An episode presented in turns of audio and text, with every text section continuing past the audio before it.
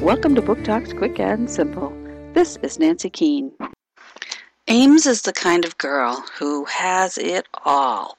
Her dad has a great job, and they're very well off. She goes to a private school, she has friends, and life is good. She's even a bit of a rich snob. But then the whispering starts. Other girls in school are laughing at her. Her mother is angry all the time, and her father is, quote, working from home.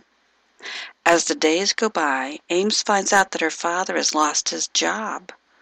And it's even worse than that. He's actually been fired. And they are at risk of losing everything. Ames takes this all personally, and she is so angry with her parents. Enter a new friend that Ames confides in. But is he her friend? Or does he have his own agenda? Dark Song by Gail Giles, Little Brown, 2010.